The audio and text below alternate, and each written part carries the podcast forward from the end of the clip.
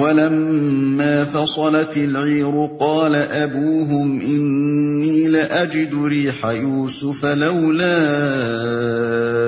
أن تفندون.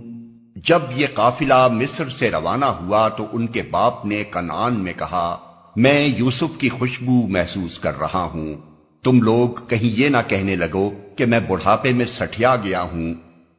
میں یوسف کی خوشبو محسوس کر رہا ہوں۔ اس سے انبیاء علیہ السلام کی غیر معمولی قوتوں کا اندازہ ہوتا ہے کہ ابھی قافلہ حضرت یوسف علیہ السلام کا قمیص لے کر مصر سے چلا ہے اور ادھر سینکڑوں میل کے فاصلے پر حضرت یعقوب علیہ السلام اس کی مہک پا لیتے ہیں۔ مگر اسی سے یہ بھی معلوم ہوتا ہے کہ انبیاء علیہ السلام کی یہ قوتیں کچھ ان کی ذاتی نہ تھیں، بلکہ اللہ کی بخشش سے ان کو ملی تھیں۔ اور اللہ جب اور جس قدر چاہتا تھا انہیں کام کرنے کا موقع دیتا تھا۔ حضرت یوسف علیہ السلام برسوں مصر میں موجود رہے اور کبھی حضرت یعقوب علیہ السلام کو ان کی خوشبو نہ آئی۔ مگر اب یکائک قوت ادراک کی تیزی کا یہ عالم ہو گیا کہ ابھی ان کا قمیص مصر سے چلا ہے اور وہاں ان کی مہک آنی شروع ہو گئی۔ یہاں یہ ذکر بھی دلچسپی سے خالی نہ ہوگا کہ ایک طرف قرآن حضرت یعقوب علیہ السلام کو اس پیغمبرانہ شان کے ساتھ پیش کر رہا ہے۔ اور دوسری طرف بنی اسرائیل ان کو ایسے رنگ میں دکھاتے ہیں جیسا عرب کا ہر معمولی بدو ہو سکتا ہے۔ بائبل کا بیان ہے کہ جب بیٹوں نے آ کر خبر دی کہ یوسف علیہ السلام اب تک جیتا ہے اور وہی سارے ملک مصر کا حاکم ہے، تو یعقوب علیہ السلام کا دل دھک سے رہ گیا کیونکہ اس نے ان کا یقین نہ کیا۔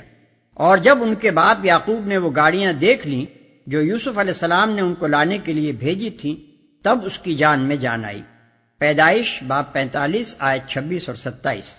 قالوا تالله انك لفي ضلالك القديم گھر کے لوگ بولے خدا کی قسم آپ ابھی تک اپنے اسی پرانے خبت میں پڑے ہوئے ہیں۔ اس سے معلوم ہوتا ہے کہ پورے خاندان میں حضرت یوسف علیہ السلام کے سوا کوئی اپنے باپ کا قدر شناس نہ تھا۔ اور حضرت یعقوب علیہ السلام خود بھی ان لوگوں کی ذہنی و اخلاقی پستی سے مایوس تھے۔ گھر کے چراغ کی روشنی باہر پھیل رہی تھی، مگر خود گھر والے اندھیرے میں تھے اور ان کی نگاہ میں وہ ایک ٹھیکرے سے زیادہ کچھ نہ تھا۔ فطرت کی ستم ظریفی سے تاریخ کی اکثر و بیشتر بڑی شخصیتوں کو سابقہ پیش آیا ہے۔ فلما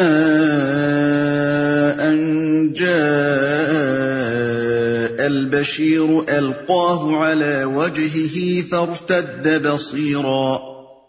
قال، ألم أقل لكم إني أعلم من الله ما لا تعلمون؟ پھر جب خوشخبری لانے والا آیا تو اس نے یوسف کا قمیص یاقوب کے منہ پر ڈال دیا اور یکا یک اس کی بینائی اوت کر آئی۔ تب اس نے کہا، میں تم سے کہتا نہ تھا، میں اللہ کی طرف سے وہ کچھ جانتا ہوں جو تم نہیں جانتے۔ قالوا يا أبانا استغفر لنا ذنوبنا إنا كنا خاطئين. سب بول اٹھے ابا جان آپ ہمارے گناہوں کی بخشش کے لیے دعا کریں۔ واقعی ہم خطا کار تھے۔ قال سوف استغفر لكم ربي هو الغفور الرحیم۔ اس نے کہا، میں اپنے رب سے تمہارے لیے معافی کی درخواست کروں گا۔ وہ بڑا معاف کرنے والا اور رحیم ہے۔ فلما دخلوا على يوسف آوى إليه أبويه وقال دخلوا مصر إن شاء الله آمنين۔ پھر جب یہ لوگ یوسف کے پاس پہنچے تو اس نے اپنے والدین کو اپنے ساتھ بٹھا لیا اور اپنے سب کنبے والوں سے کہا، چلو اب شہر میں چلو، اللہ نے چاہا تو امن چین سے رہو گے۔ پھر جب یہ لوگ یوسف کے پاس پہنچے، بائبل کا بیان ہے کہ سب افراد خاندان جو اس موقع پر مصر گئے سڑ تھے۔ اس تعداد میں دوسرے گھرانوں کی ان لڑکیوں کو شمار نہیں کیا گیا ہے جو حضرت یعقوب علیہ السلام کے ہاں بہائی ہوئی آئی تھی۔ اس وقت حضرت یعقوب علیہ السلام کی عمر ایک سو تیس سال تھی اور اس کے بعد وہ مصر میں سترہ سال زندہ رہے۔ اس موقع پر ایک طالب علم کے ذہن میں یہ سوال پیدا ہوتا ہے کہ بنی اسرائیل جب مصر میں داخل ہوئے تو حضرت یوسف علیہ السلام سمیت ان کی تعداد اڑسٹھ تھی۔ اور جب تقریباً پانچ سو سال کے بعد وہ مصر سے نکلے تو وہ لاکھوں کی تعداد میں تھے۔ بائبل کی روایت ہے کہ خروج کے بعد دوسرے سال بیابان سینا میں حضرت موسا علیہ السلام نے ان کی جو مردم شماری کرائی تھی اس میں صرف قابل جنگ مردوں کی تعداد چھ لاکھ تین ہزار پانچ سو پچاس تھی۔ اس کے معنی یہ ہیں کہ عورت، مرد، بچے سب ملا کر وہ کم از کم بیس لاکھ ہوں گے۔ کیا کسی حساب سے پانچ سو سال میں اڑسٹھ آدمیوں کی اتنی اولاد ہو سکتی ہے؟ مصر کی کل آبادی اگر اس زمانے میں دو کروڑ فرض کی جائے، جو یقیناً بہت مبالغہ آمیز اندازہ ہوگا۔ تو اس کے معنی یہ ہے کہ صرف بنی اسرائیل وہاں دس فیصدی تھے۔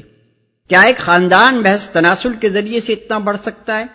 اس سوال پر غور کرنے سے ایک اہم حقیقت کا انکشاف ہوتا ہے۔ ظاہر بات ہے کہ پانچ سو برس میں خاندان تو اتنا نہیں بڑھ سکتا۔ لیکن بنی اسرائیل پیغمبروں کی اولاد تھے۔ ان کے لیڈر حضرت یوسف علیہ السلام، جن کی بدولت مصر میں ان کے قدم جمے خود پیغمبر تھے۔ ان کے بعد چار پانچ صدی تک ملک کا اقتدار انہی لوگوں کے ہاتھ میں رہا۔ اس دوران میں یقیناً انہوں نے مصر میں اسلام کی خوب تبلیغ کی ہوگی۔ اہل مصر میں سے جو جو لوگ اسلام لائے ہوں گے، ان کا مذہب ہی نہیں بلکہ ان کا تمدن اور پورا طریقہ زندگی غیر مسلم مصریوں سے الگ اور بنی اسرائیل سے ہم رنگ ہو گیا ہوگا۔ مصریوں نے ان سب کو اسی طرح اجنبی ٹھہرایا ہوگا، جس طرح ہندوستان میں ہندوؤں نے ہندوستانی مسلمانوں کو ٹھہرایا۔ ان کے اوپر اسرائیلی کا لفظ اسی طرح چسپاں کر دیا گیا ہوگا، جس طرح غیر عرب مسلمانوں پر محمدن کا لفظ آج چسپاں کیا جاتا ہے۔ اور وہ خود بھی دینی و تہذیبی روابط اور شادی بیاہ کے تعلقات کی وجہ سے غیر مسلم مصریوں سے الگ اور بنی اسرائیل سے وابستہ ہو کر رہ گئے ہوں گے۔ یہی وجہ ہے کہ جب مصر میں قوم پرستی کا طوفان اٹھا تو مظالم صرف بنی اسرائیل ہی پر نہیں ہوئے، بلکہ مصری مسلمان بھی ان کے ساتھ یکساں لپیٹ لیے گئے۔ اور جب بنی اسرائیل نے ملک چھوڑا تو مصری مسلمان بھی ان کے ساتھ ہی نکلے اور ان سب کا شمار اسرائیلیوں ہی میں ہونے لگا۔ ہمارے اس قیاس کی تائید بائبل کے متعدد اشارات سے ہوتی ہے۔ مثال کے طور پر خروج میں جہاں بنی اسرائیل کے مصر سے نکلنے کا حال بیان ہوا ہے، بائبل کا مصنف کہتا ہے کہ ان کے ساتھ ایک ملی جلی گروہ بھی گئی۔ باب بارہ، آیت اڑتیس۔ اسی طرح گنتی میں وہ پھر کہتا ہے کہ جو ملی جلی بھیڑ ان لوگوں میں تھی، وہ طرح طرح کی ہرس کرنے لگی۔ باب گیارہ، آیت چار۔ پھر بتدریج ان غیر اسرائیلی مسلمانوں کے لیے اجنبی اور پردیسی کی اصطلاحیں استعمال ہونے لگی چنانچہ تورات میں حضرت موسا علیہ السلام کو جو احکام دیے گئے، ان میں ہم کو یہ تصریح ملتی ہے۔ تمہارے لیے اور اس پردیسی کے لیے جو تم میں رہتا ہے، نسل در نسل سدا ایک ہی آئین رہے گا۔ خدابند کے آگے پردیسی بھی ویسے ہی ہوں گے جیسے تم ہو۔ تمہارے لیے اور پردیسیوں کے لیے جو تمہارے ساتھ رہتے ہیں، ایک ہی شرح اور ایک ہی قانون ہو۔ گنتی باپ پندرہ آیت پندرہ اور سولہ۔ جو شخص بے باک ہو کر گناہ کرے، خواہ وہ دیسی ہو یا پردیسی، وہ خداوند کی احنت کرتا ہے۔ وہ شخص اپنے لوگوں میں سے کاٹ ڈالا جائے گا۔ گنتی باپ پندرہ آئے تیس۔ خواہ بھائی بھائی کا معاملہ ہو یا پردیسی کا، تم ان کا فیصلہ انصاف کے ساتھ کرنا۔ استثنا باب ایک، آیت سولہ۔ اب یہ تحقیق کرنا مشکل ہے کہ کتاب الہی میں غیر اسرائیلیوں کے لیے وہ اصل لفظ کیا استعمال کیا گیا تھا جسے مترجموں نے پردیسی بنا کر رکھ دیا؟ اس نے اپنے والدین کو اپنے ساتھ بٹھا لیا۔ تلمود میں لکھا ہے کہ جب حضرت یعقوب علیہ السلام کی آمد کی خبر دارالسلطنت میں پہنچی تو حضرت یوسف علیہ السلام سلطنت کے بڑے بڑے عمرا اور اہل مناسب اور فوج فرا کو لے کر ان کے استقبال کے لیے نکلے اور پورے تو اس کو احتشام کے ساتھ ان کو شہر میں لائے۔ وہ دن وہاں جشن کا دن تھا۔ عورت، مرد، بچے سب اس جلوس کو دیکھنے کے لیے اکٹھے ہو گئے تھے اور سارے ملک میں خوشی کی لہر دوڑ گئی تھی۔ ورفع أبويه على العرش وخروا له سجدا وقال يا أبت هذا تأويل رؤياي من قبل قد جعلها ربي حقا وقد أحسن بي إذ أخرجني من السجن وجاء بكم من البدو من بعد أن نزغ الشيطان بيني وبين إخوتي. إن ربي لطيف لما يشاء. إنه هو العليم الحكيم. شہر میں داخل ہونے کے بعد اس نے اپنے والدین کو اٹھا کر اپنے پاس تخت پر بٹھایا اور سب اس کے آگے بے اختیار سجدے میں جھک گئے۔ یوسف نے کہا، ابا جان، یہ تعبیر ہے میرے اس خواب کی جو میں نے دیکھا تھا۔ میرے رب نے اسے حقیقت بنا دیا۔ اس کا احسان ہے کہ اس نے مجھے قید خانے سے نکالا اور آپ لوگوں کو صحرا سے لا کر مجھ سے ملایا۔ حالانکہ شیطان میرے اور میرے بھائیوں کے درمیان فساد ڈال چکا تھا۔ واقعہ یہ ہے کہ میرا رب غیر محسوس تدبیروں سے اپنی مشیت پوری کرتا ہے۔ بے شک وہ علیم اور حکیم ہے۔ اس کے آگے بے اختیار سجدے میں جھک گئے۔ اس لفظ سجدہ سے بکثرت لوگوں کو غلط فہمی ہوئی ہے۔ حتیٰ کہ ایک گروہ نے تو اسی سے استدلال کر کے بادشاہوں اور پیروں کے لیے سجدہ تہیا اور سجدہ تعظیمی کا جواز نکال لیا۔ دوسرے لوگوں کو اس قواز سے بچنے کے لیے اس کی یہ توجہ کرنی پڑی کہ اگلی شریعتوں میں صرف سجدہ عبادت غیر اللہ کے لیے حرام تھا، باقی رہا وہ سجدہ جو عبادت کے جذبے سے خالی ہو تو وہ خدا کے سوا دوسروں کو بھی کیا جا سکتا تھا۔ البتہ شریعت محمدی صلی اللہ علیہ وسلم میں ہر قسم کا سجدہ غیر اللہ کے لیے حرام کر دیا گیا۔ لیکن ساری غلط فہمیاں دراصل اس وجہ سے پیدا ہوئی ہیں کہ لفظ سجدہ کو موجودہ اسلامی اصطلاح کا ہمانی سمجھ لیا گیا یعنی ہاتھ گھٹنے اور پیشانی زمین پر ٹکانا۔ حالانکہ سجدہ کے اصل معنی محض جھکنے کے اور یہاں یہ لفظ اسی مفہوم میں استعمال ہوا ہے۔ قدیم تہذیب میں یہ عام طریقہ تھا اور آج بھی بعض ملکوں میں اس کا رواج ہے کہ کسی کا شکریہ ادا کرنے کے لیے یا کسی کا استقبال کرنے کے لیے یا محض سلام کرنے کے لیے سینے پر ہاتھ رکھ کر کسی حد تک آگے کی طرف جھکتے تھے۔ اسی جھکاؤ کے لیے عربی میں سجود اور انگریزی میں باؤ کے الفاظ استعمال کیے جاتے ہیں۔ بائبل میں اس کی بکثت مثالیں ہم کو ملتی ہیں کہ قدیم زمانے میں یہ طریقہ آداب تہذیب میں شامل تھا۔ چنانچہ حضرت ابراہیم کے متعلق ایک جگہ لکھا ہے کہ انہوں نے اپنے خیمے کی طرف تین آدمیوں کو آتے دیکھا تو وہ ان کے استقبال کے لیے دوڑے اور زمین تک جھکے۔ عربی بائبل میں اس موقع پر جو الفاظ استعمال کیے گئے ہیں وہ یہ ہیں۔ فلما نظر رکز من باب الخیمت وسجدا الى الارض۔ تکوین باب اٹھارہ آیت تین۔ پھر جس موقع پر یہ ذکر آتا ہے کہ بنی ہت نے حضرت سارا کے دفن کے لیے قبر کی زمین مفت دی، وہاں اردو بائبل کے الفاظ یہ ہیں۔ ابراہم نے اٹھ کر اور بنی ہت کے آگے جو اس ملک کے لوگ ہیں، آداب بجا لا کر ان سے یوں گفتگو کی۔ اور جب ان لوگوں نے قبر کی زمین ہی نہیں بلکہ ایک پورا کھیت اور ایک غار نظر میں پیش کر دیا، تب ابراہم اس ملک کے لوگوں کے سامنے جھکا۔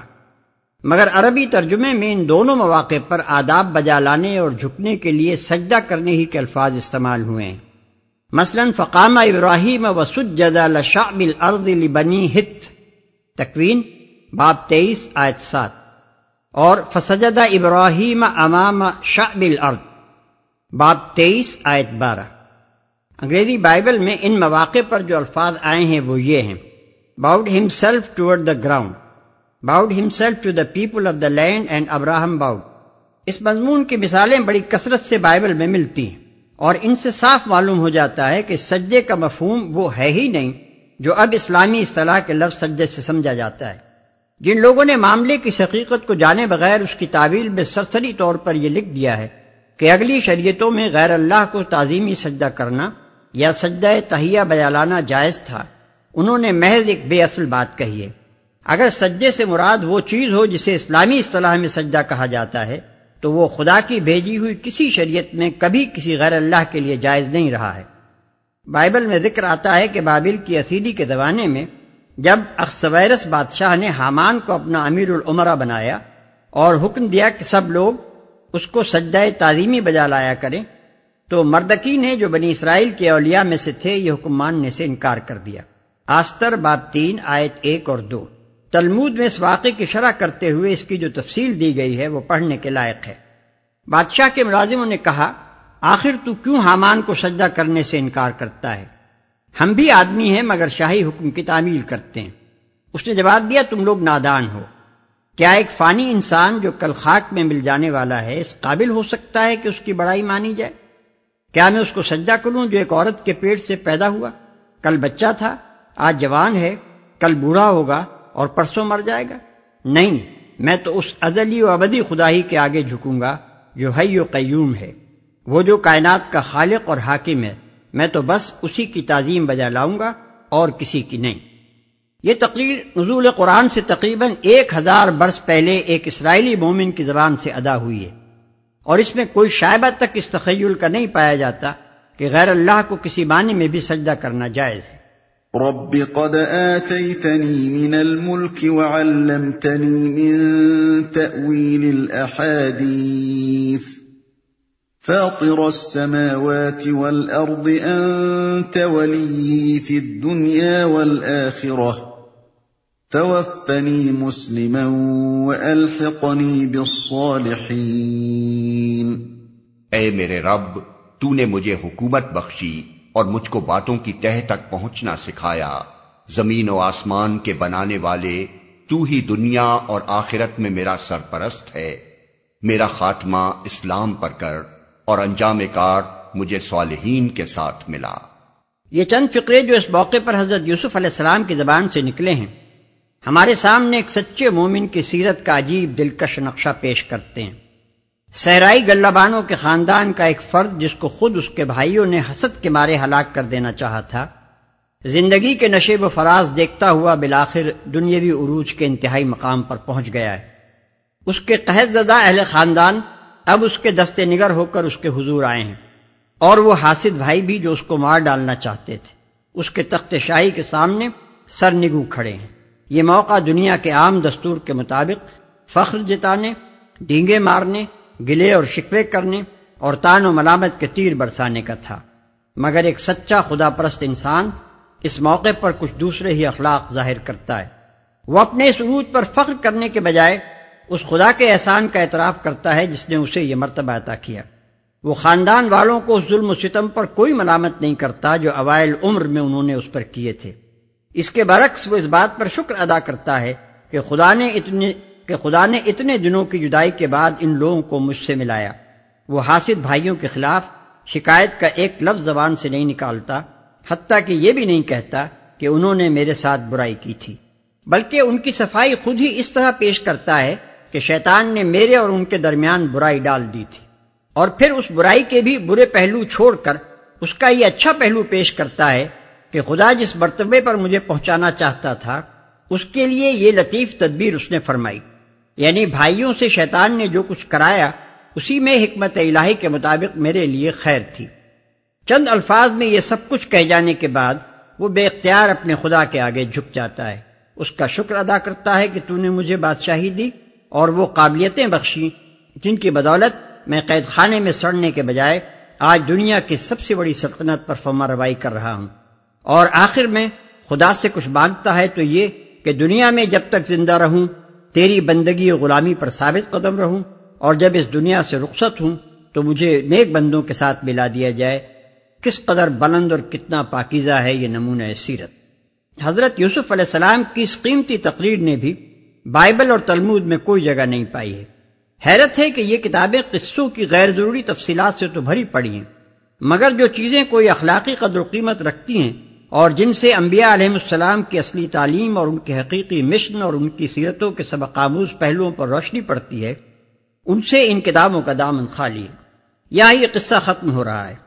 اس لیے پھر اس حقیقت پر متنبع کر دینا ضروری ہے کہ قصہ یوسف علیہ السلام کے متعلق قرآن کی یہ روایت اپنی جگہ ایک مستقل روایت ہے۔ بائبل یا تلمود کا چربا نہیں ہے۔ تینوں کتابوں کا متقارل مطالعہ کرنے سے یہ بات واضح ہو جاتی ہے کہ قصے کے متعدد اہم اجزاء میں قرآن کی روایت ان دونوں سے مختلف ہے۔